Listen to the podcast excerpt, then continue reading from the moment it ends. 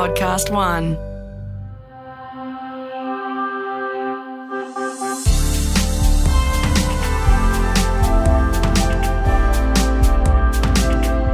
Angus and O'Loughlin, we're back for another episode of ListenABLE. God, we're enjoying it.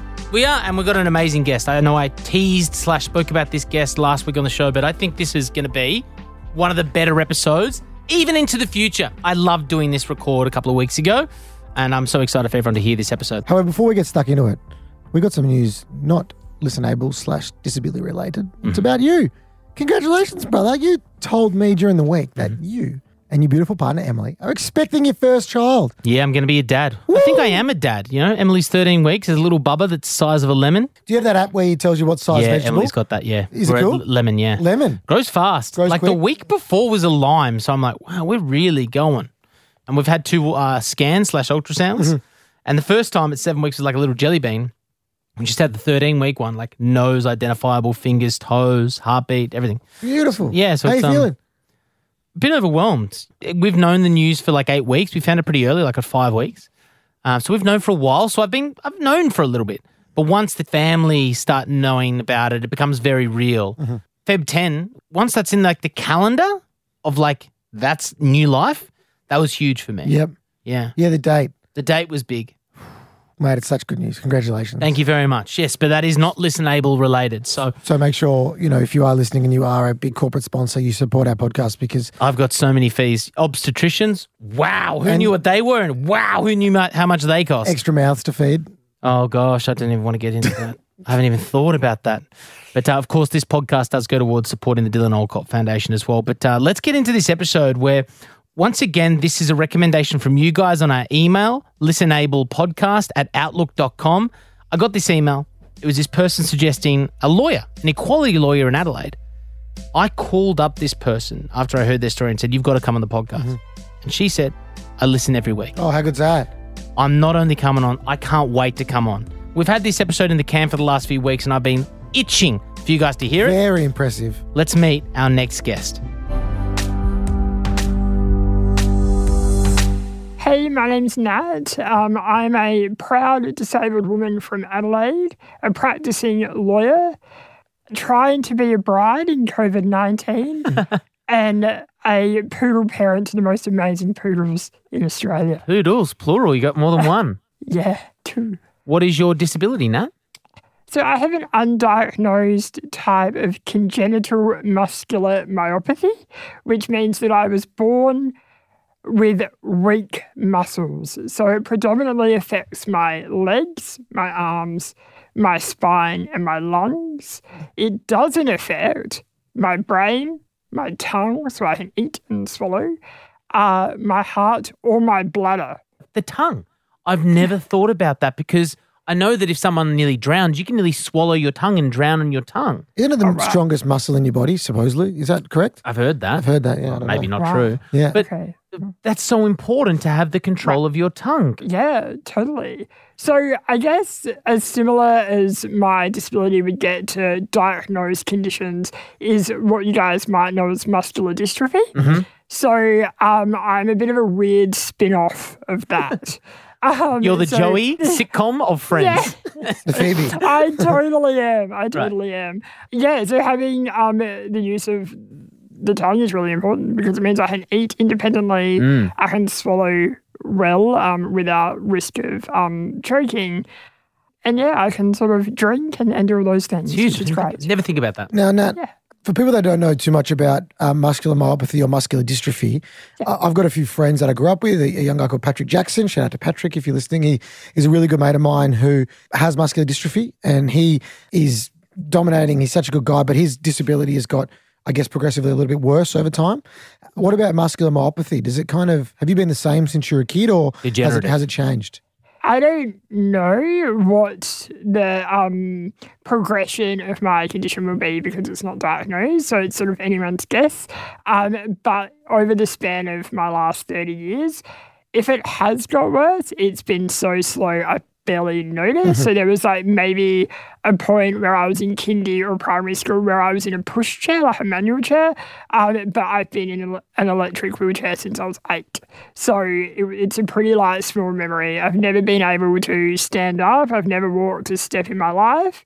I've never been able to dress myself or shower myself or do any of that on my own. So um, it's pretty, if it's happening, it's super slow. For people that don't know, so the way that we would be different at is the importance of transferring. So what we call transferring Oh. is being able to get from, say, my wheelchair into a mm. bed or into a couch, which I can do independently. Or a car. So that or a car, but that means I can dress myself, have a shower because I have the ability to do that. So someone with your disability, Nat, in your case, not being able to transfer is, is the reason why that stuff's hard for you. Is that right? Yeah, so I can't weight bear at all. So I don't stand up at all. So I have support workers who come to my house um, and they help me to transfer. And we use equipment to do that. So a lifter that is along the ceiling of my bedroom and it brings me from my wheelchair to my bed or my bed to my shower chair, which is what I use to go to the toilet or have a shower uh, and back into my wheelchair. People might underestimate how long that process takes, say, Oh, every morning. Can you tell us how long that takes? Yeah, so um, to do 10 second wee, 45 minutes. Um, so, uh, yeah, so to get dressed in the morning, and obviously it depends on what support workers are on. Some are like pretty pro, some are not as pro. um, uh, but on average, you allow at least one hour.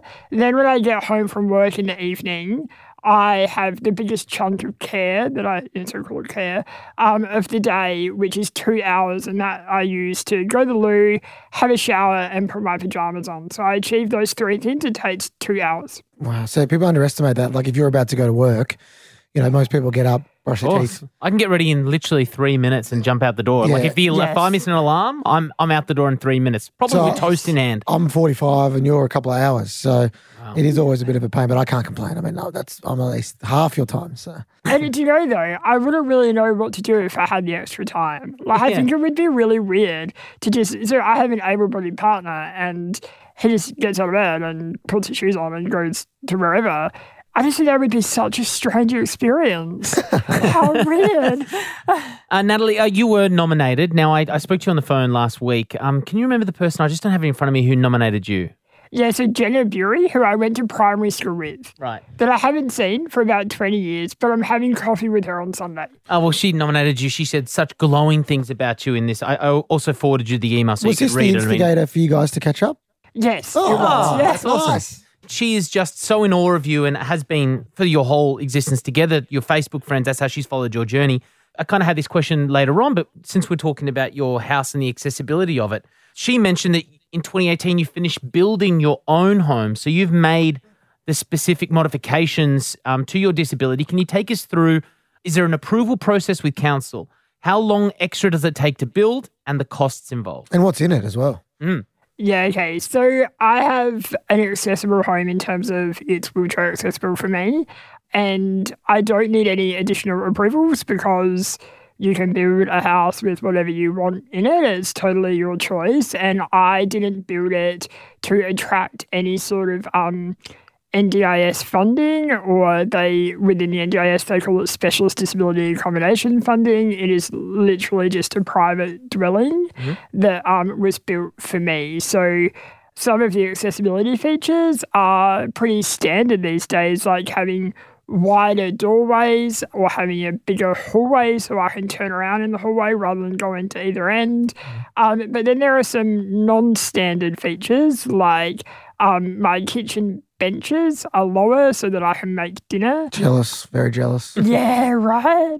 Or my bathroom, um, while it's super trendy and subway tiled and matte black um, tapware, Nice. it is also um, super open. So it's very spacious, but without being obviously spacious. So Okay. it's neatly designed so we can move around in it, me and the support team. Um, but you don't walk in and go, whoa, someone who's disabled lives here. Yeah, nice. Okay, and cool. so, just talking about the mechanics in your bedroom as well, is there an is it an Australian company? Did you have to ship that machinery from overseas? Where does that come from? No, so it's pretty um, common um, to to have it. Um, so there are providers in Australia in every state and territory who manufacture lifters and um, other equipment that I have, and they um, install it in your house. So for that, I used government funding. Yeah, nice. Cool. Can we go back to when you were at, at primary school? Um, Yeah. So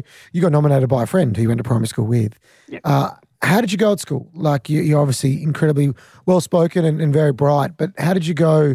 I guess integrating with with other kids in a mainstream school. I'm probably typical of a child of the 90s in that I went to a mainstream independent school. So, you know, the sort of gap between public and private, like a Catholic school. Yeah. And I was the only person in a wheelchair there. Um, and for me, that just looked like me being pretty ignorant of my disability and pretending like I was an able kid. What about the other kids' reactions? Yes. Did you always have a good group of friends? Uh, yes, so I'm a bit of a bitch, and so I um I anyone that sort of attempted um some sort of ableist slur or uh, rudeness, I would um and my parents might be better to um, attest to this. I would then rally against them with the other school students. Um, Like a coup. and- Yes, and then sort of bully them. Um, so I didn't have too many issues socially, but it was um yeah. So I was yeah, I guess fortunate. Like I know there are lots of stories in our community, Dylan, that are the complete opposite of that. Um, and yeah, so I have really wonderful memories of school, and and my best friend from high school is still my best friend now, but. I, I wasn't really being completely true to my disabled self. Like, I was faking it, as in, like, you know, I was, you know, pretending like it was completely okay that I couldn't open that door, or it was completely fine that I couldn't reach my bag off the hook or whatever, and I would just get the other kids to do it. But the way that I became to be in an electric wheelchair was because my parents found out that I had like coordinated the other students to push me round because I had sort of lost the weakness in my arms to be ah. able to prepare myself. So I didn't really fess up to it to them.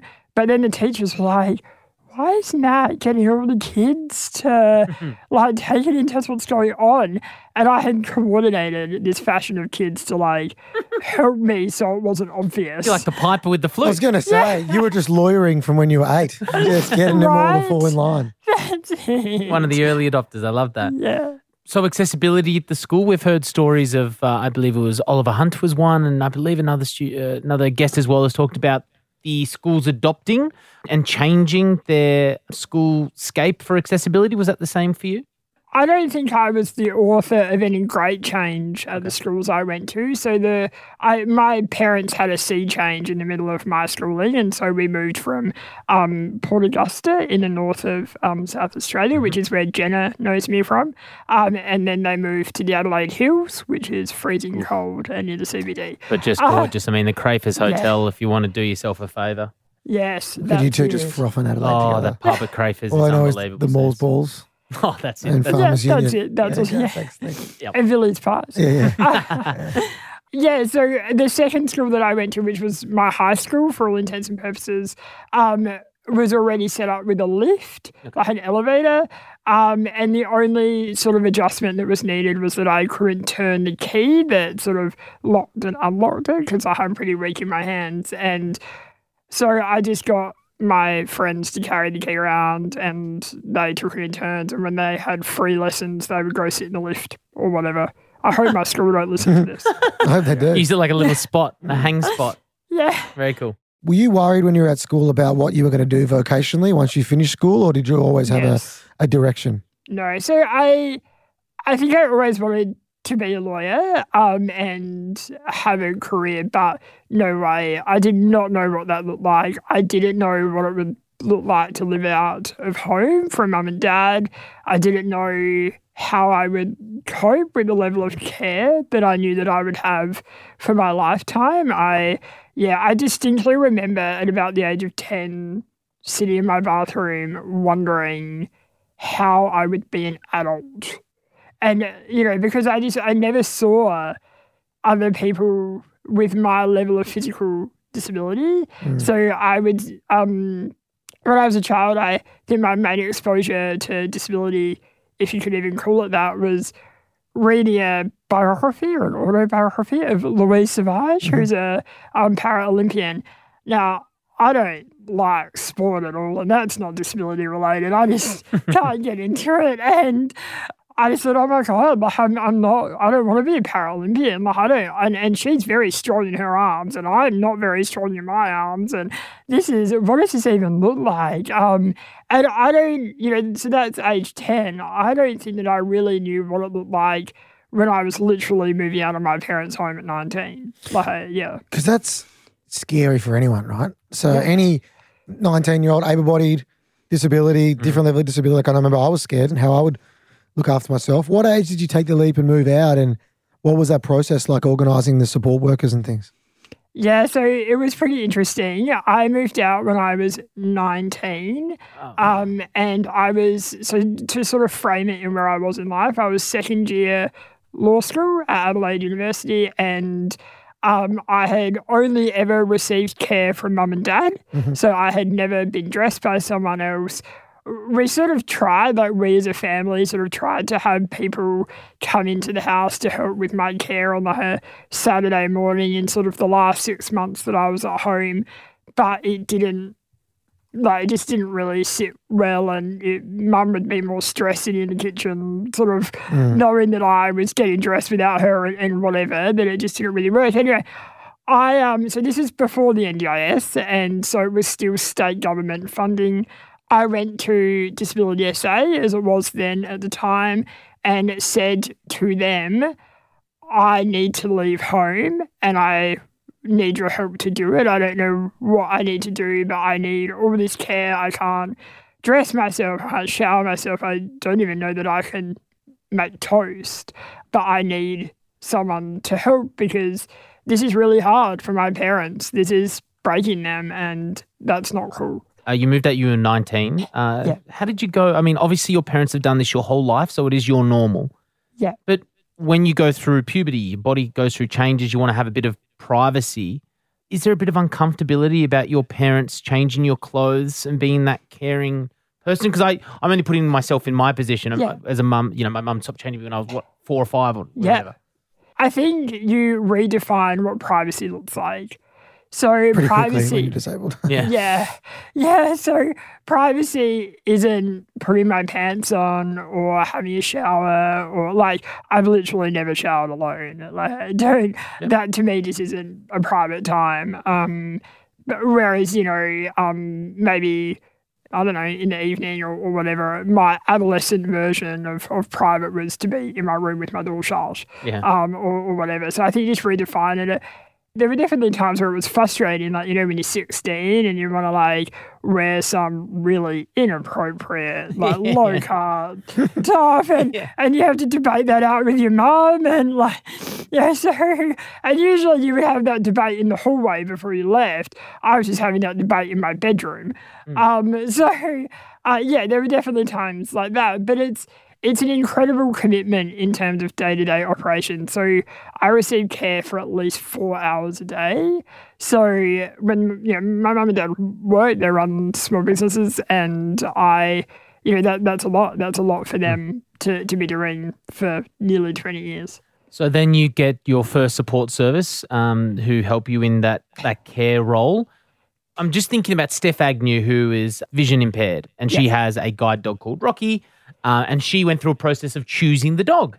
Is it the same for support service starting out? Do you get to build a better connection with somebody? Can you choose female only? How does that work? it's a bit different now. It's funny how quickly um, the disability rights movement pushes us forward in a really good way. But when I moved out, so I moved out in 2009, um, it literally was my mum got me dressed on the Saturday morning. We moved all my crap into this little unit, and someone else put me on the toilet that night. I hadn't met that person before, uh-huh. and I hadn't instructed them how to do my care, which was something that I had never thought of. So I sort of just like put me into the bathroom and was like, cool. So will you put me on the toilet now? Mm. And they were like, well, how, how do you like that done? Like, how do you? And I was like, uh, I, I don't know the words. I don't even have that language. Now, 10 years on, I'm pro at training Yeah. sport workers. But um, uh, yeah, it was, it was really, that first night still in my memory is one of the most confronting nights ever. You said before about it pushed your parents to breaking point. You know, it was really tough for them to manage your care. How does that make you feel? How did that make you feel? And and even retrospectively, I think it um like at the time it, it was really sad and it was you know they mum and dad would have done it forever. They would have they literally built their house with me staying at home in mind. They would have cared for me until they were dead. Like they that was definitely their their plan. I absolutely upended that plan. Mm. And a totally different route when I look back on it now, I, you know, I'm, you know, sort of disappointed that the system didn't help them more. I'm, you know, sort of frustrated that I had to go have those conversations. But, you know, in saying all of that, it was absolutely the best thing that ever happened to me was moving out of home. There's no way that I would be the lawyer that I am. I think it's very unlikely that I would be getting married. I, you know, I think it would be a very different version of life um, had have I not moved out of home. And in fact, after I moved out, I moved out in a, in the May of 2009. I um, was diagnosed with cancer unrelated to the disability uh, in the August. And so that would have been a great opportunity to move home, right? Um, and I was like, no, no, no, I'm staying. And, and stayed I did. It's by far the best thing. So a little bit disappointed in systems, and but it was all sort of for the better. and that's why the NDIS Threw you in the deep end. Yeah, that's why the NDIS is set up as well. People think it might be a welfare system, but it's not. It's an investment in people with a disability, so they themselves can get off the pension and pay taxes, but also their family, their carers can get some help so they can get jobs. You know what Yeah. I mean? So Yeah. it's an investment in our economy. I always think about um, someone like Stephen Hawking, for example, one of the greatest minds to ever exist. But if he wasn't given the opportunities because he was just thrown away as this person in a wheelchair, let's not forget. Imagine the the black hole theories we wouldn't have, and for you as well. I mean, the work that we're going to get into with your law. Imagine if you weren't given these opportunities, if you didn't push yourself to those extremes. Yeah, I'm, Yeah. we're, But- we wouldn't be chatting to the great person we've got in front of us. And the best part about Nat is she did them herself. So I think this story will Yeah. teach it to a lot of young people with high level disabilities who don't want to stay at home but think they have to. You know what I mean? That's why your Totally. story is so cool because I haven't heard someone like this. It's like, you know what? Catch your mum, catch your dad. I'm going by myself. Like parents will be like, no way you are. Yeah. Oh, and they put up a good fight. Yeah. Like, yeah. Debbie and Tony were onto it. Like they were like, you cannot do this. And um, yeah, no. But I also have an able-bodied sister, and she'd moved out, so she set a good precedent. That's good. I was like, whoa, whoa, whoa! Like she got to do this. You have to let me do it. You just mentioned you had cancer. What kind of cancer was it and how did you overcome that? Oh man, this is the worst. So I got cancer in my leg, my legs that do not work. Um, I got melanoma. So it started just below my knee, cut it out a couple of times, and then it kept moving up my leg and metastasized in my lymphatic system. Um, and so anyway, many, many surgeries, um, couple of years, about four years. I had it relapsing around still at law school. Um, and ultimately um, we cut enough of it out um, and I lost just a bit of my insides. Um, and now all good. You just just said it so casually. Yeah. I had a cancer and then I stayed Oh, out of- good. I went to school. I was like, oh, okay. Is it because you don't have you have feeling in your legs though? Yes, I have full sensation Oh, okay. everywhere. So I'm not like Deal who's got like a little Gotcha. bit. I was like, going to say, I've is it got lucky you're in your legs, but you actually felt the whole process? Of The whole yeah. Okay, right. Handy you can feel it though because you know something's going on. That's For a good sure. point. Yeah, Good point. totally. Let's Yeah. talk about your relationship. Um, an able-bodied partner. How did that Yeah. relationship come about? Uh, so thanks Tinder. Great. Oh! Ah, Cool. um, yeah, yeah. So we um connected via Tinder and met in a cafe. Yeah, so we've been together for nearly three years now, um, and we got engaged in January. Congratulations. Um, and thank you. Terrible year to get Yeah. married. Yeah. At least there's some good news in 2020, though. Yeah, maybe. We'll see if ScoMo actually lets us do it. Anyway, so um yeah, no, so we um hey, um Raymond is his name and, and he is completely able bodied. He works in IT and is a fantastic poodle dad. Um, yeah, and we have a painfully boring and normal relationship. Did you have photos of your disability in your Tinder profile pictures?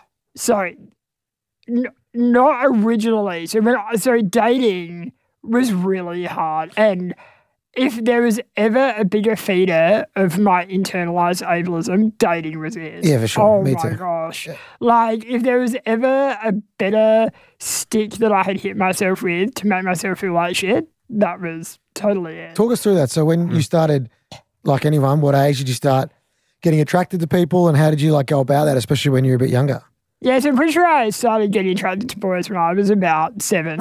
uh, but I um probably probably started dating when I was at uni. Okay. I was sort of like late stage uni. Um, and I had a preconception that I wasn't pretty and that no one would really find me attractive. And that's a, a huge message that women with disabilities and men with disabilities are given through media and, you know, just general conversation. Like you'll often, you know, your friends or, or whatever will see people that look different and say, oh, they're like not very good looking and you and you look different. And so you transfer that idea. Um, so I went into it with probably a pretty bad attitude and I was definitely looking for a guy to prove me wrong. And that's a terrible way to date because they'll never prove you wrong. Um, and it just reconfirmed in every way that I'd get ghosted, so they like wouldn't reply all of a sudden, and immediately I'd be like, "Oh, "It's because I'm in a wheelchair," or you know, they wouldn't rock up for the date, or or they wouldn't you know ring me after the date. And I'm like, "Oh, "It's because I'm in a wheelchair." Just fed all of those ideas, um, and confirmed them just for me. Like no one else was playing. Like no one else was in the game. It was 100% just me. Anyway, I went off Tinder for a while and then I went back on it. Um, and about a month in, I wasn't really actively doing anything. Raymond popped up and I was like, no, yeah, okay, whatever. Anyway, he just like, so at this point, I'm like so over dudes being surprised about the wheelchair and being weird about it that I have put it in my profile picture.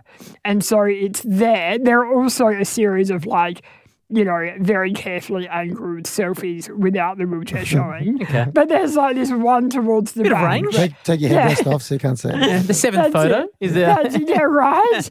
so anyway, so like Raymond starts, you know, messaging me and you know, it's all this, you know, messaging back and forth constantly, you know, that sort of first two days where you're just constantly messaging each other. And I said to him, Why have you not mentioned that I'm in a wheelchair? Like you're about to stop liking me. Get ready. Mm. It's happening. And he was like, Oh yeah, I forgot to ask. I've been meaning to, but we always have such other great things to talk about that I never get around to it. So you're in a wheelchair, cool. And I was like, oh yeah, so you know, you're probably not gonna like it. You know, it's pretty pretty epic. Wait till you meet me. He was like, oh, all right. Oh, anyway, and you already putting some like bad juju Yeah. out there a little bit. Oh yeah, Because you- totally. is that is that a shield Oh, shielding yeah, yourself yeah. against So? I think definitely before I had such an equal relationship, um, I totally believed it. Yeah, it was it was a really bad self talk. Everybody loves Raymond. Yes, Nat loves Raymond. That's our Reading hashtag. There, there you go. ah, very good. Very good. Um, when so we, I mean, obviously, as this has been recorded, we're still in the grips of COVID. Did you have a date set? Yeah, we do. So we're meant to be getting married on the 5th of September. Oh, I thought about saying November, and I'm like, I reckon you're good, but Mm, September's dice. but Adelaide's Yeah. pretty locked up at the moment. They, they haven't got too many cases, do they? Adelaide's been doing pretty well. That's- Yeah, yeah. So we're fingers crossed. I don't have the heart to indicate it, but I will before I. I will bring you caterer. And you guys, you said that you guys are parents to little fur babies. Yes. What are their dog? What are your dogs' names? uh, Cooper and Alfie. Um, I just got a little dog called Sauce. He's a mini dachshund. He is about 12 weeks old. Are you scared you're going to run over your dogs in a wheelchair? Yeah, so I did that the first they get night in the Cooper way. came home. They, uh, how much do they get in the way? Oh, no, so they get used to it. So the first night I had Cooper, so he's 11 now. I was such a teenage mum. But he, um, 100%, me going through a doorway, he runs through the doorway too, straight under my chair. Uh, why do they love under your chair? yeah, Sauce no, is so obsessed with it. they they get heaps better. Um, now Alfie and Cooper are really bad with feet. So they don't really get feet. So they were brought up without Raymond, really. So Oh, they just had like you Oh, know, they don't know disabled mum. They don't get it. So they get under walking people's feet, something terrible. Drives everyone nuts. I'm just like, ah, something. Uh, they get heaps better, Dylan. You'll be fine. M- My feet hang off the front of my foot plate, which is the front part of your wheelchair. Yeah. And because I don't touch the ground, Source thinks they're just things to bite and play with. so the other day I was like, oh, my foot's hurting a bit. I looked down, and it was just blood. Source nibbled my toe. I didn't even know. Jesus. I knew, but I was Yeah. like, what's going on with my foot? I'm cannibal like, dog. I'm like, Source, you bastard. Your story's been amazing so far, but your law career is a real reason that really stood out from your nomination.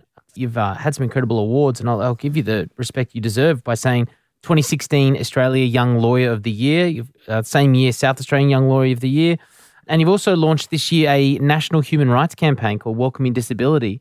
Were you always, with your career, going to stay within the disability space? I think certainly not when I started at law school, but by the time I had finished, absolutely, this was where it was always going. Um, it's just that in Adelaide, we don't quite have the human rights scene that you do have on the East Coast. And so I didn't really have line of sight to where I would work or where I would be a disability rights lawyer. Um, so I worked in government as a state government lawyer for the last seven years. Um, and on the side of my day job, I would do disability advocacy work. Um, and then last year in, in July, I quit a really stable, well paying job and opened a law firm for people with disabilities and their families. Jeez, that's a big call. I like Yeah. it, though. That's Yeah. a huge risk to take because although they're tough, those, I wouldn't say cushy lawyer jobs, but you know what I mean? Like in house lawyers, Yeah. doing your own firm would be, I mean, that's a huge call to make. Yeah, it, it was massive. It was really, really um, a, a- a big thing, but it was a bit of a now or never thing. So I was either going to keep the cushy government job, work nine to five, bring in money, be happy, go on leave, whatever, and let my soul slowly die, uh, or or I would do what I have done. The difference being, I guess, that I would get so used to that sort of money coming in and, and we would set up a lifestyle with that in mind that it would be too hard to get out of, you know, Mm. at a certain point. So it was a now or never sort of thing. You've worked obviously in in the law space for a little while. You had colleagues, you had bosses, you've worked under the umbrella of businesses. Did you find that they supported you on your individual journey within this space? Yeah, yeah, definitely. So um, I never, in state government, I never worked in a disability rights focused role. So I was in house to our Department of Human Services. So we did do like disability when that was funded by the state, and public housing, youth justice, that sort of stuff. So it was still social justice focused, but it wasn't disability rights in the way that equality lawyers is. Um, so, you know, my bosses and employers were always really happy and supportive for me to go off and do, um, you know, speaking engagements or, or go and do public campaigns, sort of ish, as much as government can be happy about that stuff. Do you think you're underestimated as a lawyer because you are disabled by your colleagues? No, so the best thing about the law, and this is why all young people with disabilities should be lawyers, is because it's all about your brain. So you can pretty much leave your chair at the door, and as long as you're bringing it intellectually, you're good. I think it could be a bonus too. Like, I used to be good at, I wanted to be a lawyer and I used to be good at debating. And they'd be like, oh, this guy might be right. And then you actually are good. And they're like, holy shit. Like, this person with a disability just kicked my ass. they expected the Yeah. worst. Yeah, I expected a bit less. So I think it, I'm with you. I reckon it's an asset because, as you said, it's a purely intellectual job, but Yeah. there might be that little bit of that um, underestimation where you can blow that out of the water. The only thing that I would say is that the legal profession is a really archaic profession. Yep. Mm. And so our infrastructure Great. does not anticipate people with disabilities being members of the profession. Oh. So our Supreme Court in South Australia Yeah, has know a it. flight of steps. Yeah. And so I have to go around the back. And only that happened because a judge broke his leg a couple of years ago and they needed him to be able to get in. Ah. Access to courts are a really big thing. So I've been practicing, yeah, for about eight years, seven and a half, eight years now. And when I graduated from law school in 2012, I really wanted to be a Supreme Court associate. Uh, you know, I'd been a government research, like in a government legal unit for the last two years of my law degree, researching like public law issues, and I thought, oh, you know, the Supreme Court would be great. It's not unusual for you know sort of paralegals of the Crown to then move over to the Supreme Court to do their associateships. It was so not physically possible that I didn't even bother to apply because how could I have possibly like courts inside the courtrooms are just flights of stairs hmm. up and down everywhere. Anyway, I am so thrilled that there is a young lawyer in Adelaide who's currently a Supreme Court associate with a physical disability in 2020. Let's give him a shout out. Who is- is it? Eloise Dibden. Nice. And she is an absolute star and that is the difference eight years makes in the movement, which is incredible. Does that mean if we go to court as someone with a disability, we get off straight away as a technicality? Because you can't get in. We just can't get in. Yeah. Um, Court I is don't- adjourned. I don't condone that, by the way, and all this thing. But you're so right. I remember I went to, grew up in Melbourne. I went to the Victorian State Parliament for an excursion. Yeah. And I'm like, if I was the Premier, I couldn't get down there.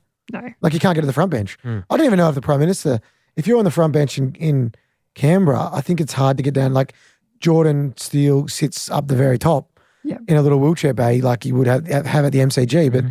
if he ever graduates into the front bench or whatever, you don't even get get down down there. It's Yeah. crazy. So it's hard to aspire to it, right? Like it's hard to aspire to these sort of careers when you see the physical infrastructure being so obviously not possible. Mm. And that's only talking about physical disability. I cannot imagine how intimidating that is for someone with a cognitive impairment or someone with a vision Yeah. impairment. Or hearing loop as if that even works. Yeah. half the Yeah. time. Like they say it works, it never works. Yeah. Mm. Do you find, for example, we was chatting to there's a new independent Victoria, at least there's an independent uh, disability commission that's going on. So they've Mm-hmm. kind of launched that within the Victoria state only. To regulate support workers. Uh, do you find that it's frustrating and difficult to practice law coming in opposition against people who are able bodied who don't know what it's like to have lived experience dis- disability? Them trying to defend something they have no, no idea about, if that makes sense? it's probably the best part of my law firm is that we act exclusively for people with disabilities and their families because we actually understand what's going on. Yep. You know, because we actually have lived it and we get it. Like we get what it's like to come into a cafe and be told that you're not allowed to order there, or to go to the pub and not be able to get in and just be sent home, or to be indirectly discriminated against or to have your NDIS funding declined, even though you absolutely do need that. That level of understanding can't be taught at law school. It's really hard to for me to even impart into other lawyers. And it's absolutely what people with disabilities and their families deserve, and it's what they need. Well said. What's next? What What are you working on? You've got. Um, I know there's a illustrated book that's coming in. Fingers crossed September. But what do you see for the future of? Right, you're running a book. Yeah, but not a fun book like yours. It's just about the law. It's um That could be fun if you really need it. Yeah, yeah, that's right. So it's about disability rights, and so that people can know what their basic rights are and know when to talk to a lawyer and when to talk to an advocate, so that you know people are finding themselves in a spot of bother, whether they're in a, a you know a criminal bit of bother, but also if they're they've been told that they can't make their own decisions, or if they've been told that they can't have a relationship, or they're not allowed to have sex, or if they have been told that they are not allowed to live independently, all it. of these sort of things. They can pick up this accessible, very trendy looking disability rights handbook and have a look for themselves. And then, if they need more information, it tells them when to go speak to a lawyer or an advocate. That's awesome. What kind of cases are you? I mean, obviously there's confidentiality within specifics, but what kind of cases are you working on? So we see quite a bit of discrimination predominantly in schools and usually for children under 10, um, which is disturbing. Um, we see a little bit of NDIS review work. So you would see a lot of that in the media that people with disabilities don't get the supports that they need and they have to go through a really lengthy and arduous legal process to be able to get the supports they need. So we see a little bit of that, but probably not as much as you would think. We would probably see more discrimination than you would anticipate and I would draft more wills than you would ever have Wills? thought. Yeah, sorry, it's really interesting. So obviously in SA at the moment we have had some pretty horrific Yeah. um, tragedies in the disability community, and that has really led to families and people with disabilities going, "What do I legally need to do to protect myself and to protect my future life?" So we were already doing that work before um, recent events, but it's definitely become into focus um, for the South Australian disability community for sure. So we do that sort of work. Um, people who people with disabilities who are put under orders, like legal orders, um, because they can't make their own decisions about their life or their money. We sometimes act for those people um, to say, well, they can, and, and this is why, or, or they can't, but they want someone else to be helping them.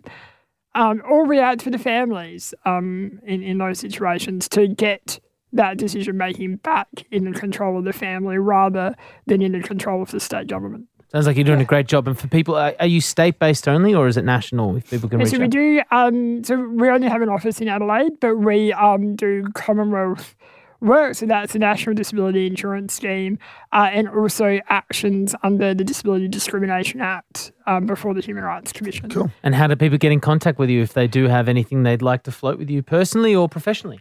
So they can go to the website at uh, equalitylawyers.com.au um, or they can email me at hello at equalitylawyers.com.au. Good name, by the way. Yeah. Quality lawyers, because you can always branch into other areas of equality once you get Yeah. huge. Get that branch. Definitely. Yeah, Everything. you know, gender, Totally. race, just get it all Yeah, and get the cash net. Uh, the email stacked up. It was a beautifully written email by someone who you are going to have coffee with, which is great that this connection is hopefully nurtured uh, a blossoming friendship again uh, as you guys reconnect. Uh, Natalie Wade, thank Hang you on. so much. You got to do. You got to bowl income. Oh, I've got a bowl of uncomfortable.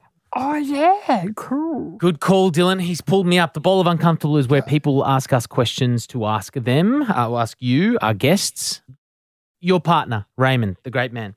Um, was he your first physical romantic experience? No.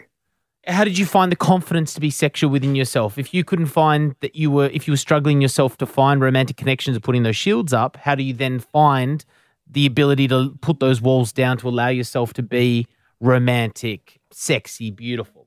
Uh, I don't think that my insecurities meant that my standards were very high. So I think that probably once um, we had established that everyone was interested and happy to proceed, I I was good with that. Um, so yeah, it, my insecurities didn't really play out in a I don't want to do that with you. It was more just a would you even want to do that with me Okay. vibe. So once that was gone, it was all on. Yeah, Love all that. on. Thank you very much, Natalie Wade. Uh, you've heard how to get in contact. Uh, yeah, like we said, the email. Now you're a legend. You You're are really so are. switched on. I enjoyed that so Great. much. Thank you so much. Well, hopefully that's helpful. Um, but thanks so much for having me. I mean, you gave so many good tips to everybody, people, but also people with a disability to get out there and be independent and take that leap. And when you do take that leap with your own life, the benefits that come from you, no matter no matter what your difference or whatever it is. So we loved having you here. We appreciate it. Thank you so much, guys. Appreciate it.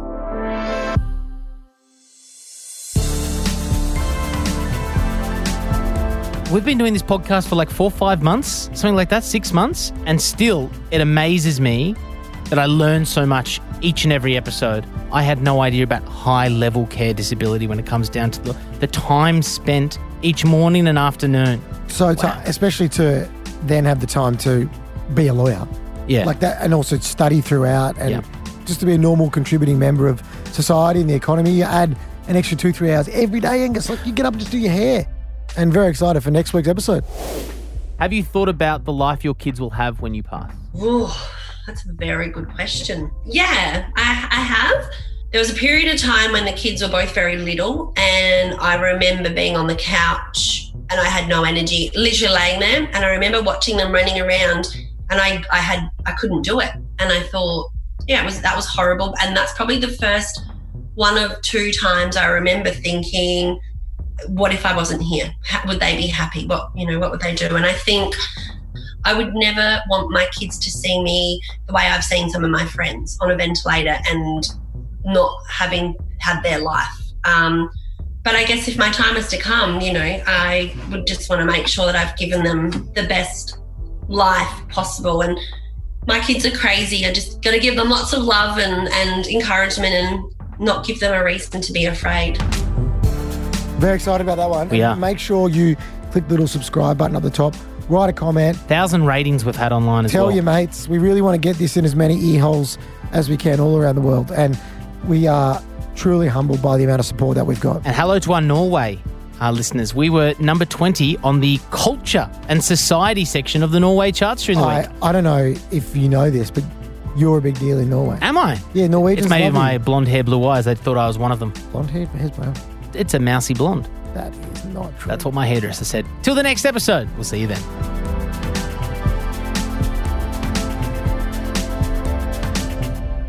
ListenABLE was presented by Dylan Alcott and Angus O'Loughlin and produced in collaboration with PodcastOne Australia. Audio production by Darcy Thompson and the music was written and performed by Eliza Hull.